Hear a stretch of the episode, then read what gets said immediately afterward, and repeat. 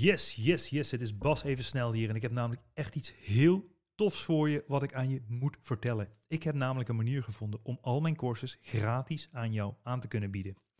Ik heb meer dan 54 miljoen euro omzet gedaan in de e-commerce. Dus van wie leer je nou liever? Een guru die een auto huurt in Dubai of iemand die meer dan 10 jaar winstgevend is in de e-commerce? Als je liever niet van de guru leert en bewijs wilt zien van de 54 miljoen euro omzet, schrijf je dan gratis in voor al mijn trainingen op basdeeltuit.nl. Ik heb hier niks te verkopen. Je krijgt gratis toegang tot mijn unieke dwarsmethode. Al mijn e-commerce courses, gratis één op één coaching en een gratis ticket voor het e-commerce kickstart event, waar ik jou alles van A tot Z ga uitleggen hoe jij een succesvolle e-commerce business kan gaan opzetten. Alles is letterlijk gratis. Er zitten er hier geen addertjes onder het gras. Dit wordt namelijk mogelijk gemaakt door een subsidie die jij ook geheel gratis en kosteloos kan aanvragen. Je hoeft zelf niks voor te schieten en normaal kost dit pakket 2000 euro. Schrijf je snel in op basdeeltuit.nl om gratis toegang te krijgen tot dit hele spektakel. Ik zeg veel plezier met het luisteren van deze podcast en tot snel. Ciao, ciao. Dames en heren, vandaag in de Ondernemen op Slippers podcast, de one and only Niels van Lid. Hij is geboren en getogen in Gouda, studeerde Small Business en Retail Management in Nijmegen. Maar hij stopte hier na twee jaar al mee omdat zijn business te goed ging. Uh, hij probeerde in elke hype geld te verdienen, maar focuste zich daarna op verzwaringsdekens. Daar maakte hij een solide merk van en twee jaar later verkocht hij zijn merk aan de Dwarfs. Niels, welkom. Dankjewel Bas, dankjewel. Hartstikke leuk dat ik hier mag zijn. Ja, welkom. Bedankt, leuk. Zing rust mee. Ik ken hem niet. business op je slippers en dat maakt je blij. Had kunnen moeten studeren, Bas. Stom. Bent van de stress bevrijd. Je kraakt de code van het leven nu met zekerheid. Lekker Ja, nummertje. Zal ik jou laten produceren? Ik voel me vereerd. Nee, welkom Niels. Uh, leuk om je hier uh, te mogen interviewen. Uh, ja, geboren en getogen in Gouda. Oh nee, ik begin altijd met de eerste vraag. Soms vergeet ik hem. Niels, okay. dit is een heftige jongen. Hou je oh. vast. Wat zou je doen als je nog drie maanden te leven hebt? Wat zou ik doen? Nou, dan zou ik meteen stoppen met werken, Bas. Dat weet ik wel. Ja. Ik zou meteen stoppen met werken. En ik zou, denk ik, net zoals jij een beetje gedaan hebt, de, de wereld uh, rondreizen. Met de laatste drie maanden wil ik toch nog wel even verkennen. Ik uh, ben nog niet echt heel ver buiten Europa geweest. Mm -hmm. Uh, dus die laatste drie maanden, daar zou ik toch even de wereld nog mee verkennen. Ja, gewoon de wereld verkennen. En dat, met wie ga je dat doen? Met wie ga ik dat doen? Ja, ik, ik heb geen vaste partner, dus dat wordt dan lastig. Ja, je gaat gewoon even gek doen drie maanden lang. Ik denk drie maanden gek doen, gewoon solo. Uh, niemand mag mijn zonde zien die drie maanden.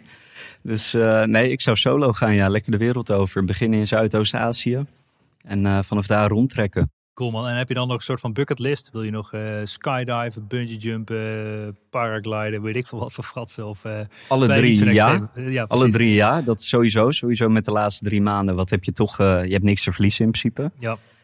Maar dat wil ik allemaal sowieso nog doen, ja. Ik, ik heb nog geen officiële bucketlist. Ja. Maar als er opties komen, zeg maar, dan zeg ik eigenlijk altijd wel ja met dat soort dingen. Ja, tof. Dat vind ik gaaf. Ja, mooi man. Dus op pad dus. Op pad, ja. Maar reis je nu ook veel of uh, trikkertje? Of ik de volgende vraag die vaak stel is wat weer houd je er nu van om veel te reizen? Maar ja, ja, dat is wel duidelijk. een baan. Ja, ja. Nee, ja, nee ik, uh, ik reis niet heel veel. Dat is wel iets wat ik inderdaad echt wil gaan doen. Ik mm. vind bijvoorbeeld jouw verhaal uh, twee jaar lang wereldreis vind ik heel erg vet. zou ik ook graag willen doen.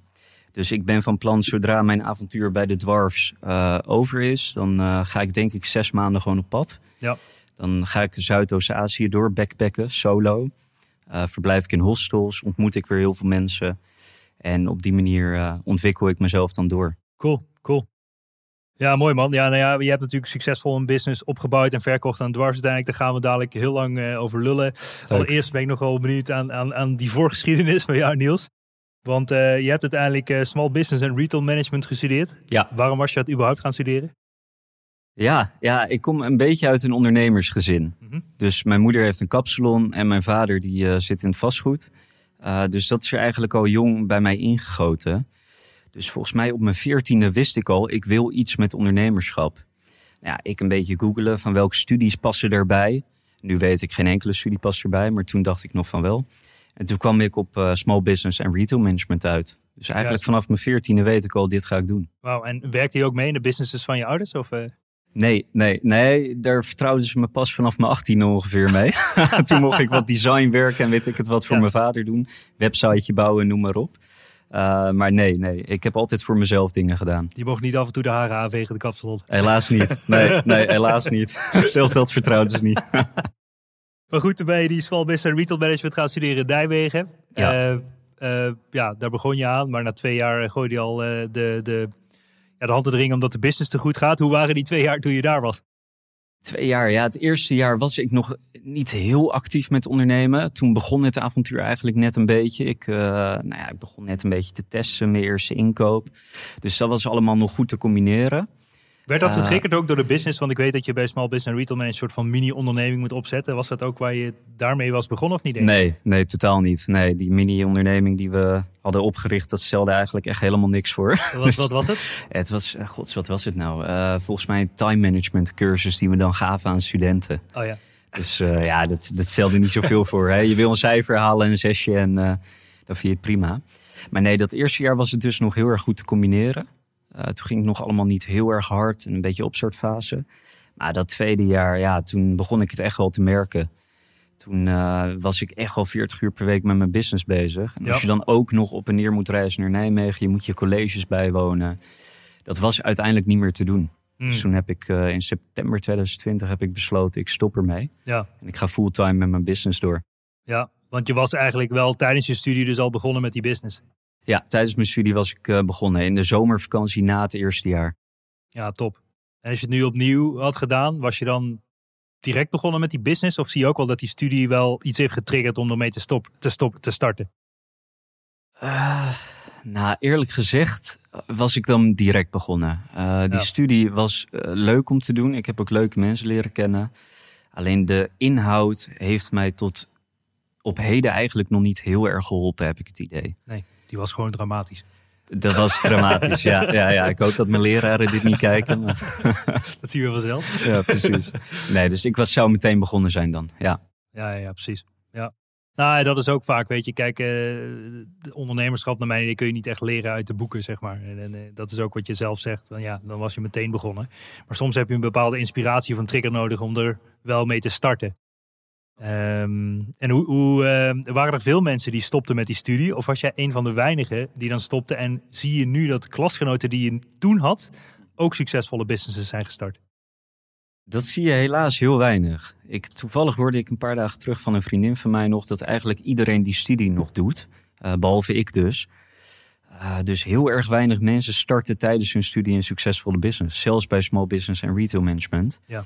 En ik zeg altijd maar tegen vrienden en zo. Ik vind dat je echt succesvol afgestudeerd bent van die studie. Als je ermee stopt, omdat je business hard gaat. Ja, 100% mee eens. Ja, ja wel tof.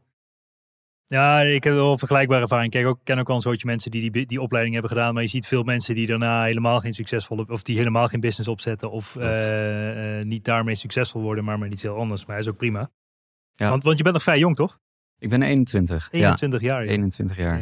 dat is uh, de blackjack leeftijd is dat. Eigenlijk wel, ja, ja, ja inderdaad. ja. Was je een beetje, een beetje van het feest ook in Nijmegen? Viel dat wel mee? Ja, redelijk. Ik denk best normaal. Ik was niet oh. zo iemand die vier, vijf dagen per week uh, in de club stond, zeg maar. Uh, ik zat ook niet bij een studentenvereniging. Dus ik ging gewoon één, twee keer per week uit. Ja, ja wel lekker feesten en uh, laat opstaan natuurlijk. Ja. Maar ik heb me redelijk netjes nog gehouden tijdens mijn studententijd. Netjes, ja. netjes. Ja. ja, wel tof. Dus na twee jaar. Maar vertel me dat proces hoe je tijdens je studie zeg maar je eerste inkoop deed en wat je visie toen was van je business. Ja, ja ik zal even vertellen hoe het is begonnen inderdaad allemaal. Uh, dat was in 2019. Ik uh, sliep in 2019 zelf niet echt heel erg goed. Ik uh, deed er vaak een uur over om echt in slaap te vallen. Dus lag ik gewoon een beetje te draaien. Vond ik heel irritant. En dat had ook tot gevolg dat ik ochtends eigenlijk weinig energie had. Ik kon nooit echt lekker wakker worden. Dus toen ging ik googelen van, joh, wat kan ik hier tegen doen? Nou, ik google altijd in het Engels, dus uiteindelijk kwam ik een weighted blanket tegen. Dat kwam heel veel naar voren. Uh, dus ik onderzoeken, wat is dat nou? Nou, dat is dus een verzwaringsteken in het Nederlands. Dat is een verzwaard dekbed uh, wat op je lichaam drukt en wat ervoor zorgt dat je dieper slaapt en ook sneller in slaap valt. Dus ik had wel interesse in zo'n weighted blanket. Ik ging kijken, is dat al in Nederland te verkrijgen? Ik wil zo'n ding. En het was eigenlijk nog niet in Nederland te verkrijgen. Uh, het viel me op dat er wel wat webshopjes waren, maar heel amateuristisch. En eigenlijk was het altijd van ja, een, een vrouw die het dan zelf zat te naaien, zeg maar. Ja. Uh, dus uiteindelijk dacht ik, nou ja, ik heb vraag naar zo'n product. Andere mensen zullen dat ook wel hebben. Ik begin zelf gewoon iets. En nou ja, zo gezegd, zo gedaan. Toen heb ik een smoke test gedaan. Daaruit kwam. Uh, Leg even wel voor de leek uit wat een smoke test is. Een smoke test, ja. Een smoke test is top. Dat komt uit de Lean Startup uh, methode. Um, en wat je doet bij een smoke test is je valideert een idee door middel van een landingspagina waarbij je doet alsof het idee al bestaat. Mhm. Dus wat ik bijvoorbeeld had gedaan, ik had die verzadigingstekens, ik had er eentje ingekocht, daar had ik content mee gemaakt. En op basis van die content had ik een landingspagina gemaakt. Dat leek net een homepage van een normale website. Uh, dus het leek voor de consument alsof dat product al bestond. Dat is mhm. heel belangrijk bij een smoke test. Vervolgens heb ik ook met dat product wat video's geschoten. En ben ik gaan adverteren op Facebook om traffic naar die landingspagina te krijgen. Nou, vervolgens ging ik dan kijken van hoeveel mensen reageren nou goed op die landingspagina. Hoeveel mensen klikken op die koop nu knop. Nou, dat was uiteindelijk een paar procent. Uh, en de ads gingen ook best wel goed qua click-through rate. Dus dat was eigenlijk voor mij mijn bevestiging van mensen willen dit. Er is koopintentie. Hè? Ja, ja. Uh, dat is een smoke test. En op die manier heb ik mijn idee gevalideerd zonder dat ik eerst duizenden euro's heb uitgegeven aan de eerste inkoop. Ah ja, cool. Ja. En, en dit was al tijdens je opleiding dat je hiermee bezig was? Ja, dit was tijdens mijn opleiding. Ja, ja inderdaad. Begon in de zomervakantie, dus had ik iets meer tijd. Maar uh, dit zette zich door tijdens de opleiding. Ja.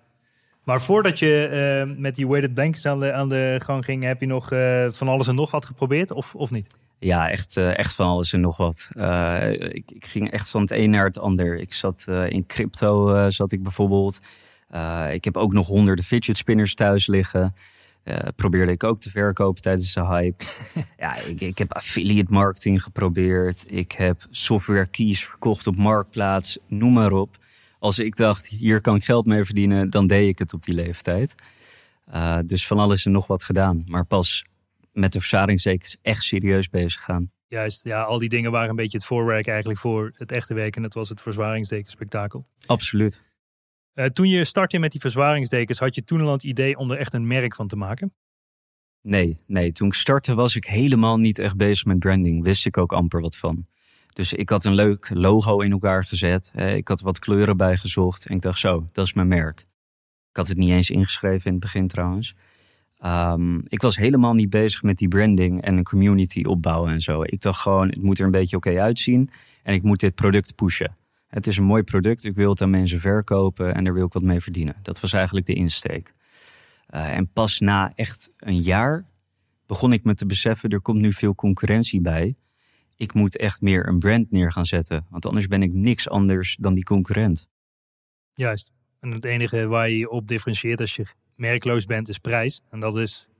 Daar wil je niet aan beginnen. Nee, daar wil je echt niet aan beginnen. Ja, dus toen heb je een merk geregistreerd en heb je er een echt brand van gemaakt. Ja, toen heb ik me echt verdiept in branding. Uh, branding is uh, vrij subjectief, ben ik achtergekomen. Hmm. Dus ik vond dat heel erg lastig. Ik heb maandenlang boeken gelezen, cursussen gedaan. En uiteindelijk had ik het idee dat ik er nog niks van snapte. Uh, maar ja, ik heb inderdaad wel toch een merk neergezet. die uiteindelijk interessant genoeg was om over te kopen. Dus uiteindelijk is het toch gelukt. Ja, en, en dat bij de start, zeg maar, toen je helemaal startte met die business. Dacht je er überhaupt toen al aan dat je ooit dat merk zou, of datgene wat je ging doen, om dat te verkopen? Of niet? Echt bij de start niet. Nee, nee bij de start echt niet. Uh, uiteindelijk toen het begon te rollen, mm het begon te lopen, toen begon het wel in mijn achterhoofd te spelen. Van joh, wat is nou uiteindelijk de endgame? Ga ik het verkopen? Ga ik er gewoon mee stoppen? Wat doe ik? En ja, vanaf dat moment zat het eigenlijk wel in mijn hoofd. Maar dat was pas na een paar maanden na het starten. Ja. ja, je zag in dus dat je echt waarde moest gaan toevoegen. Dus er een echt merk moest van gaan maken. En je moest gaan onderscheiden in je product. Absoluut. Hoe, hoe zag dat proces voor jou eruit? Ja, inderdaad. Dat onderscheiden in product, daar begon ik als eerste mee. Toen was ik nog niet zo heel erg met de branding bezig. Ik dacht, ik moet mijn product verbeteren. Dus wat ik dan deed, is ik keek bij concurrenten in Amerika af bijvoorbeeld. Die markt was een stuk verder ontwikkeld voor de verzadigingstekens. Ja. En ik keek, wat doen die? Nou, dat heb ik uiteindelijk gekopieerd. Uh, toen heb ik dus een ritssysteem op mijn deken toegevoegd. En daardoor was ik, stond ik weer een stapje boven de concurrentie. Maar ja, de concurrentie kan dat gewoon overnemen. En dan sta je weer gelijk. Dus je moet of blijven innoveren of op een andere manier waarde toevoegen. Want puur door productontwikkeling ga je het waarschijnlijk niet redden, tenzij je een patent erop zet. En op welke vlakken heb je overal waarde toegevoegd? Waarde toevoegen, ja, dat was toch dus ook op productvlak inderdaad. Op servicevlak ook heel erg. Klantenservice, uh, maar ook de retourvoorwaarden bijvoorbeeld. Heb ik altijd sterk op gezeten, wou ik als de beste doen. Dus ik had bijvoorbeeld een 100 nachten proefperiode. Uh, ja, toch die twee. Product en service. Content nog niet. Dat is iets wat ik, uh, ik zou willen dat ik dat beter had gedaan. En bij een volgende business ga ik dat beter doen, vanaf het begin al. Maar nee, dat, uh, dat is altijd een beetje achterwege gebleven. Dus je bent later pas gaan snappen hoe belangrijk de content eigenlijk is. Dus we hebben het over afbeeldingen, foto's, video's, tekst en allemaal titels, allemaal dat soort dingen. Ja, ja dat kwam pas echt na een jaar dat ik me begon te beseffen van je hebt een constante stream aan content nodig en dat mm. moet constant verbeterd worden. En via welke kanalen ben je in eerste instantie gaan, uh, gaan verkopen met die, uh, met die verzwaringsdekens en, en hoe ging dat? Ja, twee kanalen. Uh, Google Ads en ja, social ads, dus op Facebook en Instagram voornamelijk dan. Naar je eigen webshop? Ja, naar de webshop. Ja, in het begin dus zelfs naar de landingspagina tijdens de smoke test. Ja. Maar daarna inderdaad naar de webshop. Ja, dat zijn eigenlijk nu ook nog de twee belangrijkste kanalen. Uh, dat is nooit veranderd. Ik heb nu wat kanalen toegevoegd, maar die twee blijven toch wel echt de belangrijkste. Ja. En uh, wat is nou het belangrijkste op, op zo'n webshop, zeg maar? Uiteindelijk draait het om conversie. Deed iets actief om die conversie te verhogen? Ja, ik had, uh, dat vond ik altijd nog lastig, moet ik zeggen. Ik had bijvoorbeeld wel Hotjar dat analytics software is dat. Uh, en daar zat ik dan wel vaak in te kijken van hoe reageren mensen nou op bepaalde dingen, hoe ver scrollen ze, waar klikken ze op. Dus op basis daarvan probeerde ik wel de website te verbeteren. Maar het was ook grotendeels wel vanuit de gut feeling. Hmm. En je leert als ondernemer steeds meer. Uh, dus ik kon ook steeds meer gaan verbeteren. Dan dacht ik, oh, mijn website is niet zo optimaal. Ik pas dat en dat even aan. Uh, maar ik heb het nooit echt methodisch gedaan. Echt met hypotheses en meten. Dat, dat heb ik nooit gedaan. Nee, nee, nee, precies. Nee, en je analyseerde die data in Hotjar en daarna ging je kijken hoe je dingen mogelijk beter of kon aanpassen, waardoor je mensen de juiste kant uitstuurde. Exact, ja, dat was deel 1. En deel 2 was uh, via YouTube dingen leren. Uh, zelfstudie is verschrikkelijk belangrijk. Exact. Dus via YouTube, via Twitter, dan las je weer dingen en dan dacht je, oh, dat moet ik op mijn website ook doen. Ja. En zo uh, verbetert zich uh, het constant. Ja, had je een kanaal of iemand die in die tijd volgde waar je een soort van leidraad aan hebt genomen? Um, ja, er is één kanaal, dat is een heel goed kanaal. Hoe heet het? Uh, Affiliate World Network, volgens mij. Mm -hmm. um, ja, zo heet het inderdaad. Dat is echt een topkanaal. Er staan allemaal presentaties op. Het is officieel is het een conference, maar die presentaties worden opgenomen en wordt op YouTube geknald. Cool. Heeft maar iets van 10k views per video. Maar echt, de, de content daarin en de tips, dat is goud. Er komen echt wereldsprekers op e-commerce niveau. Uh, dus daar heb ik heel erg veel aan gehad. Nice, nice. Hey, en, eh, en, een e-commerce business runnen kan een heel spektakel zijn. Weet je, ik heb ook zelf ervaren hoe het is als de business met name groter wordt. En ja, bedoel, je hebt een relatief korte tijd. Ja, twee jaar is relatief kort. die ja, business zeker. gerund. Uh, hoe, hoe stressvol was het voor jou om die business in ieder geval te runnen en, en te managen? Of uh, woonde je nog thuis en had je totaal geen druk? ja, ja, ja, ja, ik woonde toen inderdaad nog thuis. Dus dat, uh, dat heeft zeker geholpen. Ik hoefde niet te koken, ik hoefde niet te wassen, weet ik het wel. Dus ik had heel erg veel tijd eigenlijk. Uh, was het stressvol? Ja, het was, ik, er zijn echt al dalen geweest. Uh, voornamelijk op inkoopgebied dan. Daar heb ik heel erg veel gezeur mee gehad. Als er weer een container vertraagd was, noem maar op. Daar heb ik echt uh, hartkloppingen van gehad soms. maar ook op advertentieniveau heb ik echt wel vaak gebaald. Hè? Als bijvoorbeeld een Facebook-ad afgekeurd werd en mijn account werd weer platgelegd. Ja. Iets wat veel mensen zullen herkennen. Ja, dan begon ik ook wel echt te panieken. Dus die twee dingen hebben voor mij echt wel stress gebracht. Maar het dagelijkse runnen van de business, ja, dat viel wel mee, moet ik eerlijk zeggen. Dat, uh, ik had geluk dat het product gewoon in trek was. En mensen wouden het. Het was ook een goed product. Het hielp mensen echt. Uh, dus je merkte ook dat mensen het aan elkaar gingen vertellen. Dus eigenlijk ging het altijd wel redelijk goed, waardoor de stress bij mij wat lager lag. Mm, ja, precies. En zie je het dan ook als de perfecte tijd om te starten als je nog thuis woont of studeert of dat soort dingen om een business te starten? Of, uh, 100 procent, ja. ja ook, zeker. Het komt ook, heeft ook met die druk te maken. Maar ondanks dat je dus eigenlijk geen vaste lasten hebt, dus 100% waarschijnlijk van je geld herinvesteren in de business, of haalde je er toen al salaris uit? Nee, ik, ik heb er nooit salaris uitgehaald. Nee. Twee jaar lang helemaal niet. Nee. nee. dat kun je nagaan. Dus je had wel de focus om iets te bouwen wat groter is dan jezelf, tussen haakjes, om het uiteindelijk, ja, wat er dus uiteindelijk is gebeurd, is dat je het hebt kunnen verkopen. Door puur alleen maar te herinvesteren en je kosten zo laag mogelijk te houden en alles te maximaliseren in de business. Absoluut, ja. ja. nee, zeker. Dat, dat was in het begin niet eens met opzet. Uh, niet van ik wil het verkopen, dus ik moet alles terugsteken. Ja. Uh, ik deed dat gewoon uit mezelf. Ik wou mijn business groeien. Ik zag het ook als leerproject in het begin nog voor mezelf. Hè, de ja. eerste grotere business. Ja, ja. Dus ik dacht, ja, wat heb ik nou aan een salaris? Ik heb dat niet nodig. Ik kreeg op dat moment nog duo elke maand. Ja, ja. Dus daar leefde ik van. Uh, dus ja, ik denk zeker om terug te komen op je vraag dat dit de perfecte tijd is om een business te starten. Als je dus nog bij je ouders woont, nog jong bent, geen vaste lasten hebt. Juist. Die druk ligt gewoon veel lager.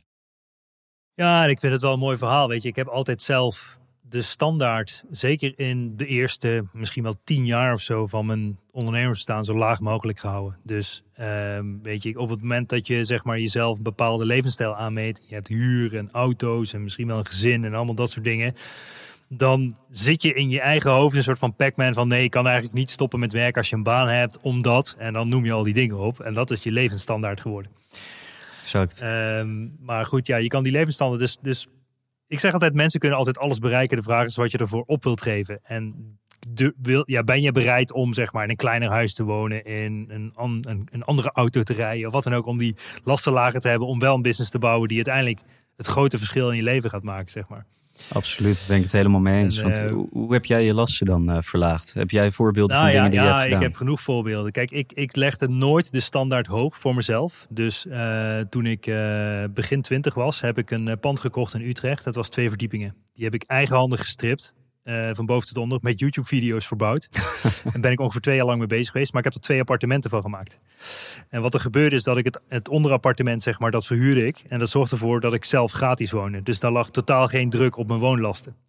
En dat is een voorbeeld. Maar uh, een ander voorbeeld is, is, op een gegeven moment zijn we gaan reizen. Hebben we twee jaar lang rond de wereld gereisd. En ja, dat was fantastisch. En het stomme is, daar ben ik ook echt letterlijk, omdat mijn business goed doordraaide, echt 0 euro ingeteerd op mijn spaargeld. Dus dat kostte niks. En tussendoor hebben we nog een, een, een bitcoin ride meegepakt, zeg maar, tijdens die wereldreis. Natuurlijk al wel weer te vroeg verkocht, maar dat is weer het andere verhaal van een andere episode. uh, uh, maar toen kwam ik terug. En toen hebben we echt letterlijk vier jaar lang op een, uh, ja, op een voormalige camping gewoond aan de Maarsveense Pas. En het was wel een chalet, moet ik zeggen. Weet je, het was niet een caravan. Maar dan nog, het was denk ik rond de 60, 65 vierkant, uh, vierkante meter.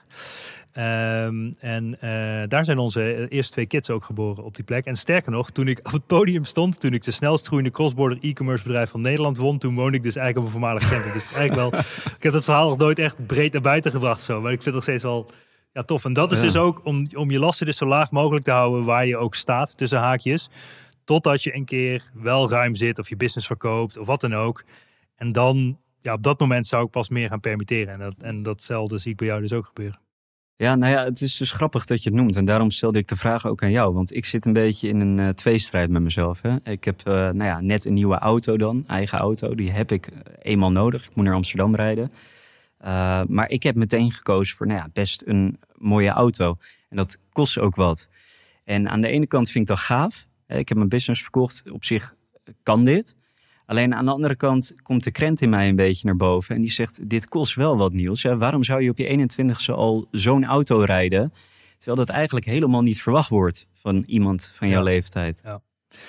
ja, om daar een simpel antwoord te geven, zeg maar, blijf heel dicht bij jezelf. Weet je, ik bedoel, om over auto's te praten. Ik heb gewoon twee knijter oude Volvo V70's, weet je. Mijn vrouw heeft een auto die 5 ton op de teller, die van mij 4 ton. Dat ding is youngtimer, dus ik betaal 4 tientjes per maand bijtelling.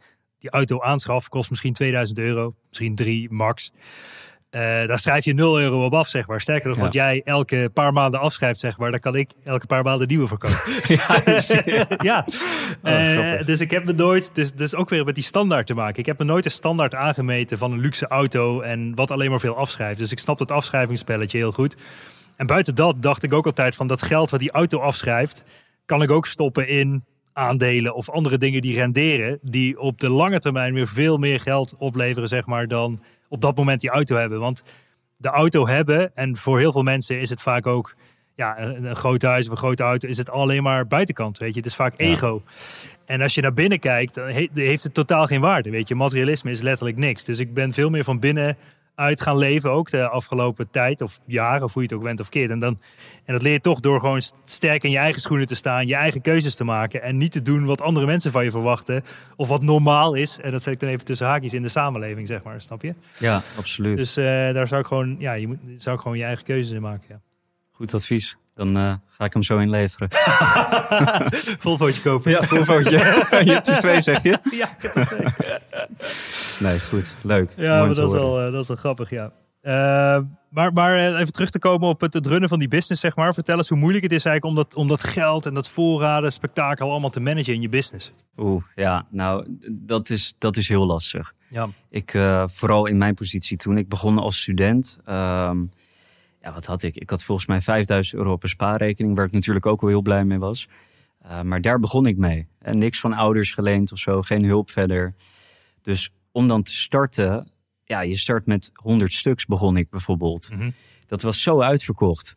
Was ik weer een paar weken uitverkocht. En zo ging het eigenlijk in 2020, het eerste jaar dat ik echt verkocht, ging het zo door. Uh, dus ik heb altijd verschrikkelijke problemen gehad met cashflow en inkoop. En pas begin 2021, begin dit jaar, was dat een beetje opgelost. Had ik genoeg cash opgebouwd om gewoon constant voorradig te kunnen zijn. Ah ja, Dus dat was, uh, dat was een absoluut een uitdaging. juist. Dus omdat je te weinig cash had, zorgde ervoor dat je, niet, dat je steeds out of stock raakte en eigenlijk niet meer kon verkopen dan dat je cash aankon. Absoluut. Het was een luxe probleem, dat zei ook iedereen. En ik was ook op zich blij dat ik dat probleem had in plaats van andere pro problemen. Mhm. Uh, maar toch heeft het me wel echt heel erg tegengehouden. Ja, Echt heel erg. dus hoe zou, zou je dat op een andere manier aanpakken als je daarop terugkijkt? Ja, ja, als ik één ding zou moeten veranderen inderdaad, dan zou dat zijn... dan zou ik uh, geld ophalen om te kunnen investeren in de business in voorraad. Dat zou ik dan doen. Dan zou ik wellicht een lening of zo aangegaan zijn. Ik durfde dat niet. Exact. Ik, ik wist dat het, het begon te lopen, mijn business. Het ging ook hard. Dus in principe had ik kunnen weten, dit gaat nog wel even zo door. Ja. Maar je gaat toch aan jezelf twijfelen. En dan wil je niet uh, die lening op je hals halen. Um, dus ja, bij nader inzien had ik dat wel moeten doen.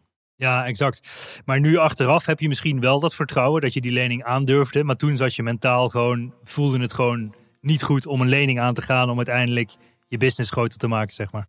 Exact, ja. Ik was een 20-jarig jochie. Ik dacht, dit is mijn eerste echte grotere business. Ja. Ik denk, ja, straks gaat dat fout. En dan heb ik een lening van uh, 10.000 naar mijn broek hangen. Ja, ja, ja, precies. Ja. Ja, precies. En dat zie ik wel meer. Ik, ik, ja, op een gegeven moment zit je in een soort van spagaat van wil je je business meer laten groeien, ga je geld lenen of ga je dus je business verkopen of ja, weet je, zelfs als je eerste personeel gaat aannemen, kun je al twijfelen of, het, ja, of je het wel of niet gaat doen, zeg maar. Absoluut. Want had je ooit personeel zelf in de business of heb je het allemaal zelf gedaan? Ik heb het grotendeels zelf gedaan. Dat vond ik heel belangrijk. Ik ja. uh, zag het dus ook, zoals ik eerder zei, als een leerproject voor ja. mezelf. Zoveel mogelijk leren. Dus ik wou ook zoveel mogelijk zelf doen. Mm -hmm. Dus in het begin deed ik alles zelf. Marketing, klantservice, inkoop, et cetera. Uh, uiteindelijk heb ik als eerste klantenservice uitbesteed. Dat zou ik ook iedereen aanraden. Als eerste klantenservice uitbesteden. Gaat heel veel tijd in zitten. Mm Mhm. -hmm. En uiteindelijk heb ik ook wat andere dingetjes uitbesteed. Hè. Bijvoorbeeld de Google Ads deed ik uh, anderhalf jaar zelf. Heb ik uiteindelijk ook aan iemand overgedragen. Merkte dus je dat het beter ging toen je het aan iemand anders overliet? Uh, ja, in principe wel. Ja, zeker. Die, uh, diegene is echt een expert op dat gebied. En ik was er goed in, maar niet een expert. Uh, dus je komt op zo'n punt als ondernemer, dan moet je de touwtjes uit handen gaan geven. En dan moet je het mensen laten doen die echt expert zijn op een bepaald gebied. Exact. Ja. En toen ging je nog harder versnellen. Toen ging ik nog harder versnellen. Ja, ja. zeker. Ja. zeker. Ja, ja, ja, dus eigenlijk is dat dan de grotere tip van... Ja, als je het kan, of in ieder geval zo snel mogelijk... probeer het aan experts over te laten... in plaats van dat je alles zelf loopt uit te vogelen. Zeker. Ja, ja. bij een volgende business doe ik dat ook absoluut. Alles uitbesteden. Ja. ja. nou goed, het is vaak Veel. ook weer een beetje kip-ei verhaal van heb ik de funds om het uit te besteden en niet. In het begin moet je gewoon eigenlijk zelf het wiel draaiende krijgen. Maar als het eenmaal draait, dan moet je zo snel mogelijk gaan nadenken hoe kan ik het uitbesteden. En eens. zeker in deze tijden met virtuele teams en mensen opzetten en andere mensen in andere landen dingen voor je laten doen is makkelijker dan ooit, zeg maar. ja, daar kan ik nog wat van leren van jou. Ik heb gehoord dat jij de koning van uitbesteden bent. ja, precies. Ja, virtueel, eh, virtueel team die alles doet, ja. Ja, gaaf. Ja, dat is top. Ehm, Oké, en uiteindelijk ehm, eh, kwam de dwars op je pad. Vertel even hoe de dwars op je pad is gekomen. Ja, dat had ik totaal niet verwacht. Het kwam uit het niets. Ik werd opeens op LinkedIn benaderd door een dealflow manager van Dwarfs. Eh, van joh, Niels, eh, gave business heb je, heb je er ooit aan gedacht om te verkopen? Nou, en in eerste instantie dacht ik, nou ja, ik hoor wel even wat die gast heeft te zeggen. Dus volgens mij heb ik toen eventjes met hem gebeld, tien minuutjes. En eigenlijk daarna dacht ik, ja, dit ga ik niet doen.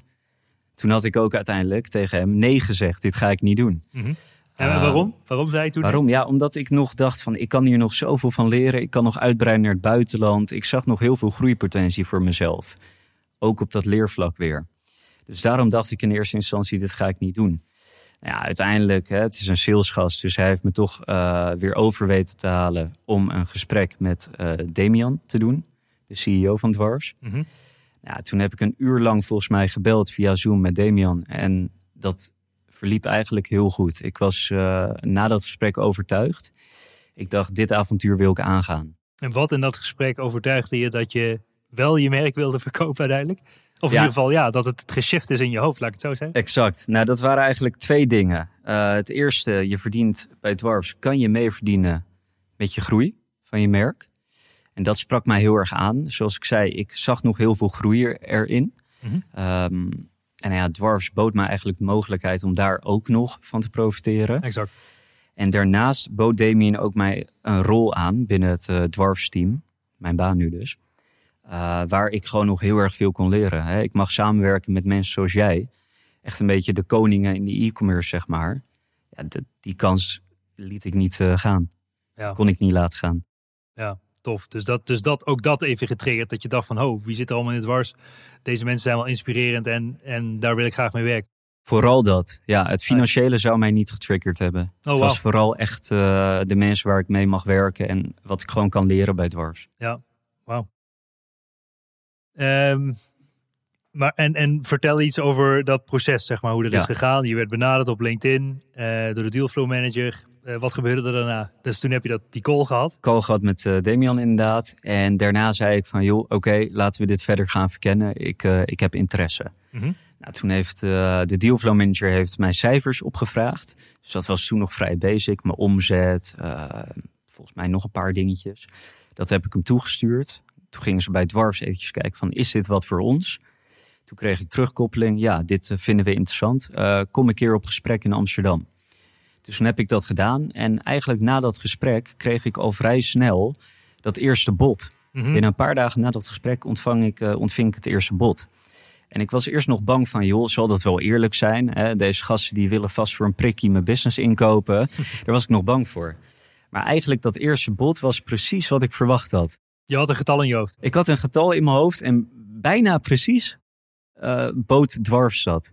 Dus ik, ik wou ook niet meer onderhandelen. Ik zei, oké, is goed. Het is prima. Ja. Dus eigenlijk vanaf daar kwam ik erachter dat dwarfs wel gewoon een hele eerlijke partij is qua biedingen. Ze proberen je zeg maar niet te naaien. Ja, is wat ze in Amerika bijvoorbeeld wel eh, proberen.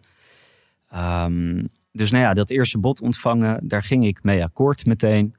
En toen hebben we een LOI getekend, dus een intentieverklaring. Mhm. Uh, en vanaf dat moment ja, ging het eigenlijk vrij hard. Ging ik de due diligence fase in.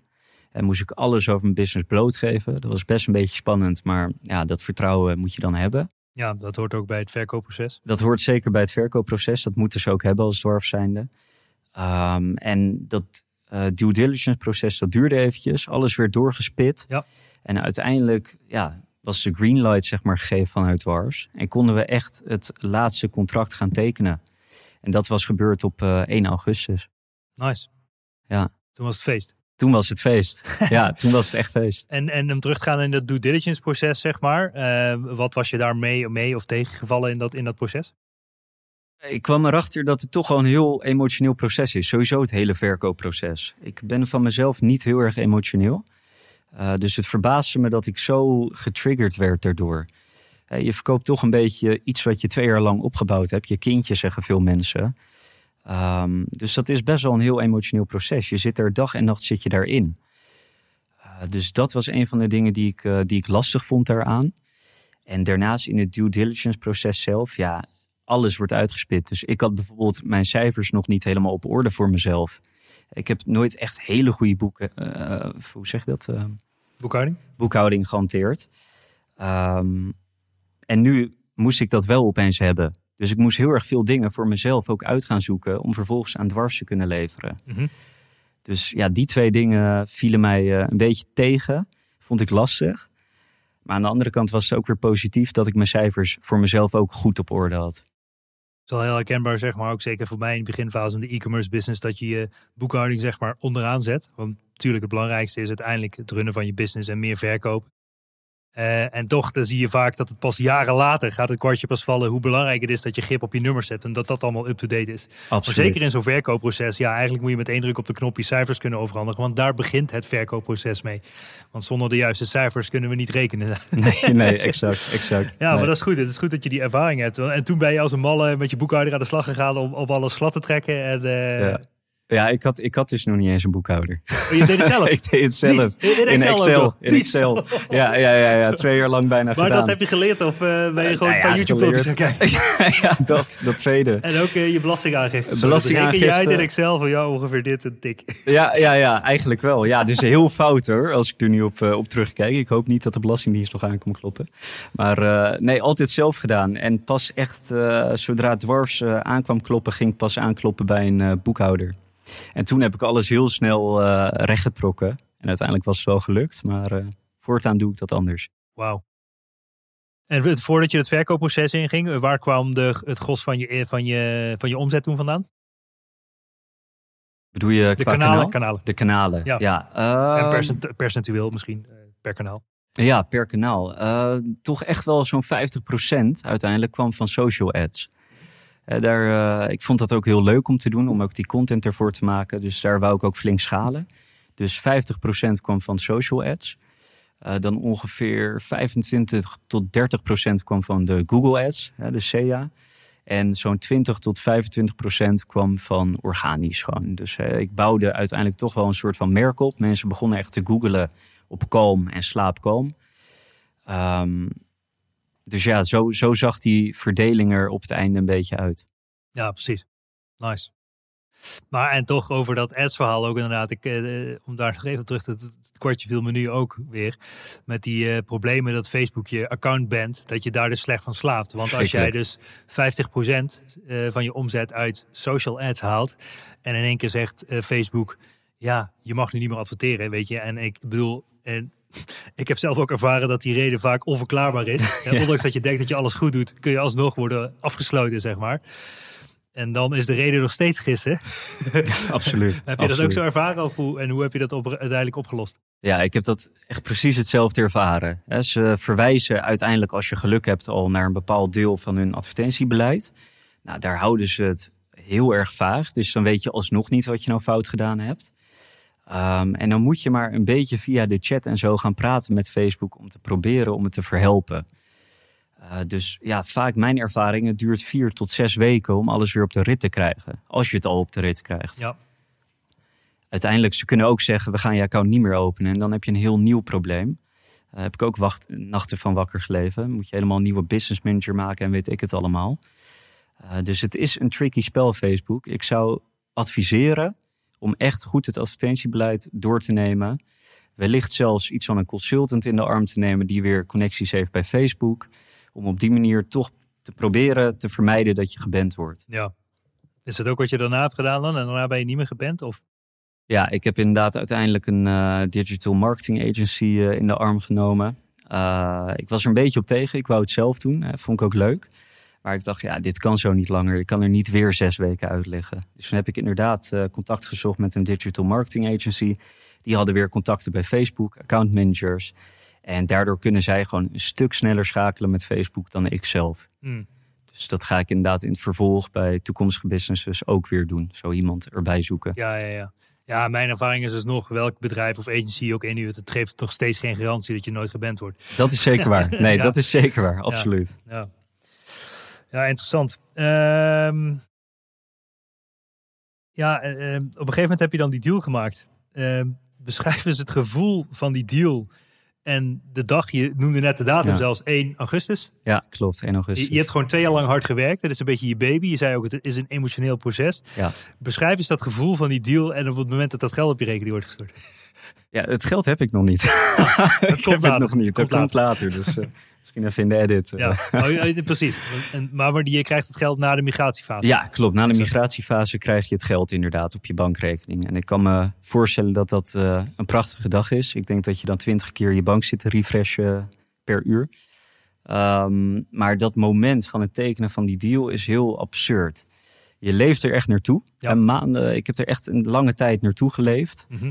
En ik tekende die deal. En opeens, ja, ik had verwacht dat er iets zou veranderen of zo. Maar er verandert helemaal niks. Dus je zit daar, je hebt die deal getekend, je hebt dat contract voor je neus. En uiteindelijk voel je toch vrij weinig op dat moment zelf. Het is meer echt de journey er naartoe, die echt heel mooi is, ook emotioneel gezien, dan echt het moment waarop de verkoop plaatsvindt. Voor mij was dat een heel neutraal moment. Hmm. Ik stapte in mijn auto en ik dacht, nou mooi. Eh, ik heb later die avond een flesje champagne opengeschoten. En eh, dat was het. Dus ja, de journey was toch het mooiste. Ja, dat is toch wel weer het spreekwoordelijke. Geniet van de reis, niet van de bestemming. Ja, dat is dus echt zo, ja. Je denkt als mens altijd van, als ik dat doel behaal, dan voel ik me gelukkig. Ja, En dat is niet zo. Je moet echt genieten van de reis er naartoe. Want zodra je dat doel behaalt, ben je niet opeens gelukkig. nee, Zo werkt het niet. nee, 100%. Het is ook wel, ehm, ja, hoe zeg je dat? Dan ben je eigenlijk je hele leven en jij relatief kort. Wil, ja, toch laten we Ja. zeggen dat het, ja, dat je toch in twee jaar tijd echt een succesvol merk hebt neergezet die je hebt kunnen verkopen aan de dwarfs. Ja. Ehm, wat naar mijn idee ook uniek is. Ik denk dat er eh, maar ja, misschien maar 1% van de mensen echt daadwerkelijk een succesvol merk neerzet die nou, in ieder geval goed verkoopbaar is. Eh, maar dat je dan eigenlijk een hele tijd hebt lopen husselen, want dat is het letterlijk, Ja. eh, om dat voor elkaar te krijgen. En dan heb je op een gegeven moment, laten we zeggen, de centjes op de bankrekening staan. En het volgende probleem wat zich dan aandoet, is wat ga je met het geld doen? Dus Ja. de volgende vraag is, heb je al bestemming voor je geld, Niels? God, nee, daar kan ik nog wat advies Of ga je gebruiken. nog een paar auto's kopen? Ik, denk- ik denk dat ik er nog twee bij doe. nee, nee, nee, dat zeker niet. Ik, eh, ja, ik heb nog niet echt een bestemming voor dat geld. In het begin zal het op de bankrekening staan, doodzonde. Eh hou ik niet van, stilstaand geld. Maar dat komt- Negatieve rente, Niels. Ja, ik moet meerdere bankrekeningen openen. dat klopt. Nee, dus eh, in het begin laat ik het even stilstaan en ga ik uitzoeken, joh, wat wil ik ermee? Eén ding weet ik wel, eh, ik ga het weer gebruiken voor toekomstige projecten. Dat sowieso. Eh, daar ben ik al van overtuigd, hè, als startkapitaal.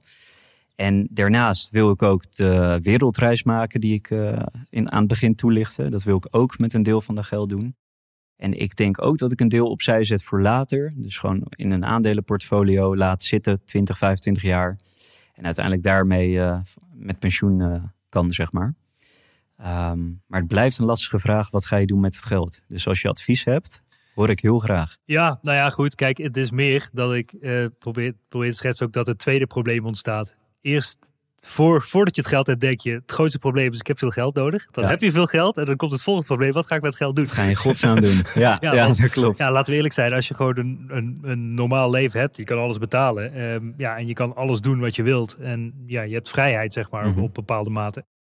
Eh, ja, dan, dan komt het voor van wat ga ik met het geld doen? Het enige wat je kan bedenken is dat je er business dingen mee gaat doen. Dus je gaat eh, vastgoed kopen, je gaat beleggen, je gaat misschien een beetje ja, gekke dingen doen in, de- in de crypto's. En eh, je zit allemaal, eh, allemaal, allemaal andere dingen, zeg maar, wat je kan bedenken om het geld te laten renderen. Want dat is uiteindelijk het doel. Dat is het doel. En vroeger kon je nog, eh, bestond het, de term rentenieren nog. Ja, ja. Ja, eh, dat is ook verleden tijd. Dus je moet er eigenlijk gedwongen iets mee doen. En dat zorgt natuurlijk, dat is goed voor de economie. Maar ehm, eh, dat moet wel, dat moet je zelf in actie zetten. ja, dat moet je inderdaad zelf in actie gaan zetten. En dan kom je inderdaad op zo'n punt van shit, wat ga ik doen? Eh, daar bereidt ook niemand je op voor. Ja. Ik dacht zelf, ik stop het in een aandelenportfolio. Maar toen dacht ik, ja, en dan?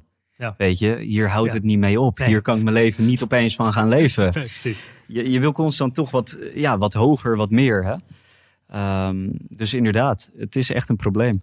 Had je voordat je de deal maakte met de dwars iets in je hoofd van als ik het geld heb, ga ik dit doen?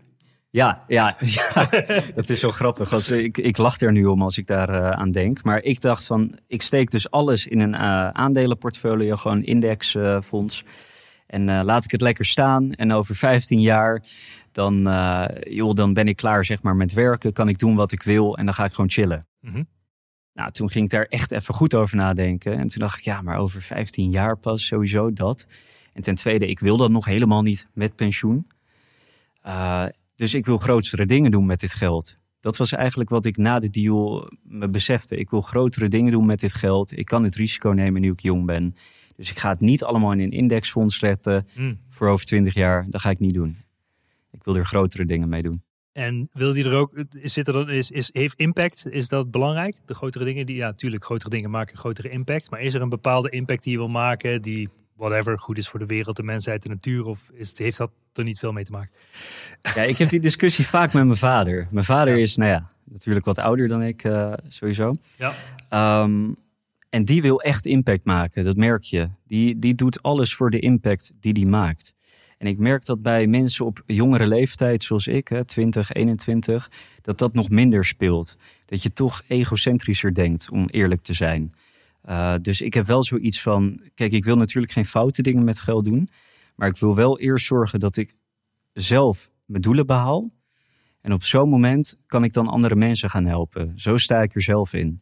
Dat is niet uh, een heel sociaal wenselijk antwoord, maar dat is wel de waarheid. Ja. Uh, ik doe het nu echt nog even voor mezelf. Ja. En uiteindelijk wil ik dan inderdaad terug kunnen geven. Ja, nou, ik hoor je wel. Want ik bedoel, iedereen die laten we het over de rijkste der aarde hebben, weet je, de Zuckerberg of, uh, of, of, of ja, noemen nog een paar eh, Elon Musk en al die andere gasten.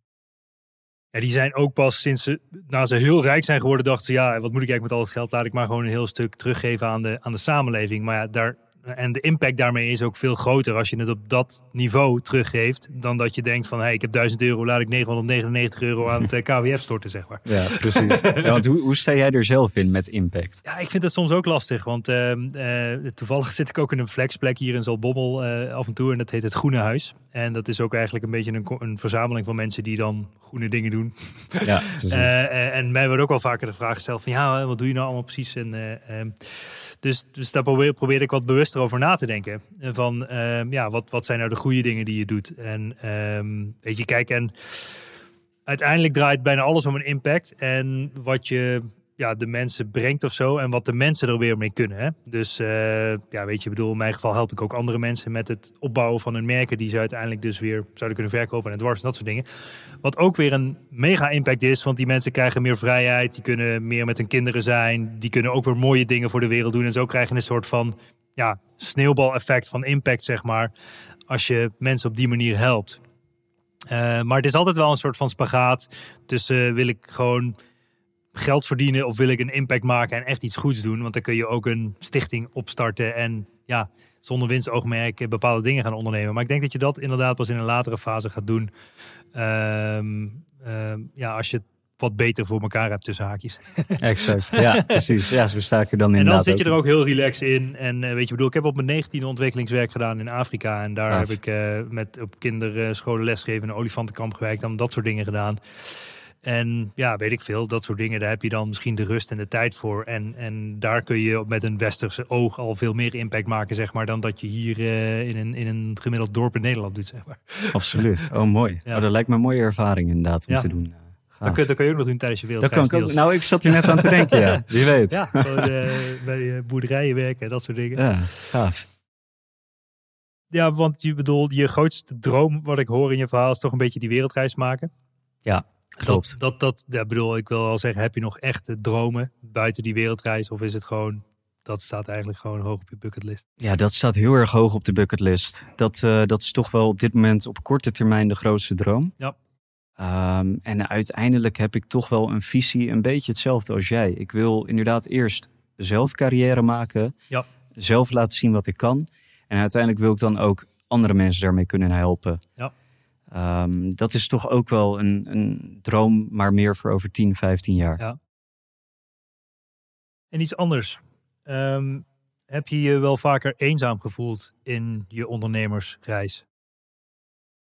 Ja, Best wel. Best wel. Ehm, weinig mensen op mijn leeftijd zijn bezig met ondernemen. Zelfs bij mijn studie dus. Dus je kan met weinig mensen echt erover praten. Als ik dan op een donderdagavond, studentenavond, uh, op mijn laptopje door zat te werken, dan was er weinig begrip voor uh, vanuit de mensen waar ik mee omging. Want ja, ze zaten er gewoon heel anders in. Dus ik heb mij echt wel eh, regelmatig eenzaam gevoeld. En hoe ik dat toch een beetje heb op kunnen lossen, is door gewoon mensen te zoeken die ook ondernemen. Weet je, ook van mijn leeftijd. En daar gewoon vaker mee af te spreken. Dus ik heb niet vrienden afgeketst, dat zeker niet. Dat beveel ik ook niet aan. Maar ik heb wel wat een netwerk erbij gezocht die eigenlijk hetzelfde doet als ik. En waar je dus echt gewoon mee kan praten over je struggles. Uh, over je winst ook natuurlijk. Dus uh, ik heb me eenzaam gevoeld, zeker. Ja, en, en, waar heb je dat netwerk uiteindelijk gevonden? Of ben je gewoon in je directe omgeving gaan kijken van... hey, welke mensen heb ik nou de meeste aansluiting die vergelijkbare dingen doet? Of hoe heb je dat aangepakt? Ja, via via inderdaad. Dus bijvoorbeeld van de middelbare school uh, was er een jongen die... Uh, ik hoorde via via dat hij ook was begonnen met ondernemen. Al, al veel eerder dan ik trouwens, 2018. Dat hij het ook goed deed. En toen dacht ik, nou, ik stuur hem even op Instagram een DM'tje. Zo gezegd, zo gedaan. En twee weken later had ik dus met hem afgesproken. En ja, we spreken nu nog heel regelmatig af. Dus dat uh, is een leuke vriendschap geworden. Cool. En zo heb ik dat vaker gedaan. Altijd via via. Ja, ja, het is toch weer dat community idee, zeg maar, dat je er niet alleen voor wilt staan. En kan we nu even een flashback van Into the Wild film die je misschien wel kent. Mm -hmm. uh, daar schrijft die, uh, uh, die hoofdrolspeler, die gaat op een gegeven moment dood van een verkeerd plant die hij heeft gegeten of zo. Maar voordat hij doodgaat, schrijft hij ook in zijn soort van boekje No Happiness Without Sharing. En toch het geluk die het je geeft om het te kunnen delen met mensen in je directe omgeving, is, moet je nooit onderschatten. Absoluut. En ik denk ook dat jij dat ervaren hebt als ik je verhaal zo mag houden. Heel belangrijk. Ja. Als mens wil je delen. Zeker. Ja. ja. Dus je vindt het nu ook tof om in het team van de dwarfs wel je tof. dingen te delen en gewoon je ding te doen en echt geluid te maken in de markt. En, uh, Absoluut. Krijg inmiddels, echt inmiddels, energie inmiddels ja, rammel je gewoon nog steeds aan je eigen merk, maar dan een parapluutje van de dwarfs met de grote budgetten en gaat het gewoon sky high de komende tijd. Klopt, klopt. Ja, heel ja. gaaf om te mogen ja. doen inderdaad. In een team werken, je krijgt er echt energie van. Ja. Uh, welke tip heb je voor mensen die ook een merk willen starten en uiteindelijk willen, misschien wel willen verkopen aan de dwarfs? Hoe, hoe zou jij dat aanpakken? Of ja. Oeh, um, dat is een lastige. Ik heb een ietsje algemenere tip. Dat, gaat nog, dat start nog voor het starten van een merk. Um, wat ik namelijk heel veel om mij heen zie bij leeftijdsgenoten die ook ondernemen, is dat ze van hot naar her springen. Dus ze springen van businessmodel naar businessmodel. Van dropshipping naar SMMA, uh, naar bol.com, naar uh, crypto trading. Nu is de nieuwste hype weer. En ja, dat zie ik gewoon heel veel gebeuren. En het jammer, jammere daaraan is, je focust nooit echt ergens op. Je volgt de hype. Dat heb ik ook gedaan vroeger, maar daardoor blijf je altijd mediocre in wat je doet. Je wordt, echt, je wordt nooit echt goed in wat je doet. Dus het is zeker goed om dingen te proberen. Maar uiteindelijk, als je iets gevonden hebt, en ik raad dan inderdaad het bouwen van een merk aan op bijvoorbeeld marketplaces op een web of een webshop. Mm-hmm. Zodra je dat gevonden hebt, hetgeen waar je energie van krijgt, focus daar dan op. En laat je niet afleiden door de nieuwste hype. Want anders kom je nooit waar je wil zijn. Mega goede tip. Uh, iets waar ik zelf ook heel veel mee gestruggeld heb en heel herkenbaar is voor jongere mensen die echt van de hak op de tak gaan, die weinig focus hebben. Ik had altijd twee main keywords in mijn hoofd. Dus focus en discipline. En die twee dingen zijn absoluut misschien wel het belangrijkste voor je succes. Ja, die twee woorden staan op mijn screen uh, ja? van mijn mobiel. Ja, ja. ja, op de achtergrond. Focus en discipline. Ja, ja, ja. Nou ja, en, en zeker bij jongeren. Ik bedoel, er ontstaat weinig focus, ook door social media en door het uh, goudvissengedrag eigenlijk van de gemiddelde jongeren tegenwoordig. Um, ja, weet je, vaak zit, heb ik wel eens vaker gezegd van ik geloof erin dat de mensen die het minste bezig zijn met social media uiteindelijk het succesvolste worden. Ja. Uh, omdat het gewoon zorgt voor meer focus en discipline. En Absoluut. dat je die discipline in je hoofd kan hebben van wat is waar, wat maakt impact en wat niet. En dat is niet op een tijdlijn scrollen, zeg maar. Of TikTok filmpjes kijken. Of TikTok filmpjes kijken. Nee, dat klopt. Dat klopt. Nee, dat, dat is inderdaad heel belangrijk. Ik heb ook uiteindelijk Instagram moeten verwijderen. Uh, TikTok moeten verwijderen inderdaad. Omdat ik merkte, je krijgt gewoon die FOMO. Mm -hmm. Als iedereen opeens uh, screenshots laat zien van crypto winst, weet je wel. Dat gebeurt nu dan heel veel. Ja, je, je krijgt gewoon FOMO. Mm -hmm. Je wil andere dingen gaan doen, je wordt afgeleid. Dus ik heb het inderdaad ook uiteindelijk verwijderd. En ik heb uh, niet teruggekeken. Slim. Ja. Ja, maar daar heb je toch een men- bepaalde mentale veerkracht voor nodig om het te verwijderen, zeg maar. Of bepaalde ja, sterkte. Zeker. Eh, en dan is het ook weer heel verleidelijk om het ooit weer opnieuw te installeren, zeg maar. Dat klopt, ja. Discipline en focus, hè? ja, ja, ja. ja, Ja, dat ja. klopt. Cool, man. Ehm, ja, ik ben even aan het nadenken wat we nog meer kunnen toevoegen aan dit spektakel. Ehm, hoe, ehm, nu je je merk verkocht hebt, of ja, in ieder geval, eh, het, ja, zeg maar na de migratiefase heb je de, de puntjes op je rekening staan. Ja. Is er een bepaalde last van je schouders gevallen? Mentaal gezien, en je zei ook het is een emotioneel proces geweest, maar is, Ja. valt er dan een bepaalde last van je schouder? Of heb je zoiets van, "Mwah, het valt eigenlijk wel mee? Het valt eigenlijk wel mee, maar dat komt omdat ik dus mijn eh, brands door blijf eh, runnen. Hè? Plus nog een andere brand erbij. Ehm, kijk, ik kan me voorstellen als je het verkoopt en dan helemaal klaar ermee bent, dan heb je opeens weer een soort van vrijheid. Dan is het what's next. Voor mij, ik zit nog steeds midden in mijn business en ik Mm. run het gewoon door. Nu Ja. met een team en Ja. middelen van dwarfs. Ja. Uh, maar daardoor, nee, het is denk ik goed dat er geen last van mijn schouders is gevallen. Ik kan gewoon lekker door blijven pushen en ik moet die responsibility blijven nemen. Ja, en je bent ook echt mega, dat zie ik elke dag, mega gemotiveerd om je merk gewoon echt tot, tot, tot nog torre hoogtes te brengen, zeg maar. Ja, dat En- zeker doel. En je hebt er zelf ook baat bij, want onder de dwarfs eh, ja, zit er een soort van performance element in. Dat je ja, nog meer kan verdienen in je, ehm, aan je exit, zeg maar, door eh, je eigen merk nog, nog harder te laten groeien. Zeker. Want eh, heb je er zelf ooit aan gedacht om internationaal door te groeien en maakt de dwarfs dat bijvoorbeeld makkelijker?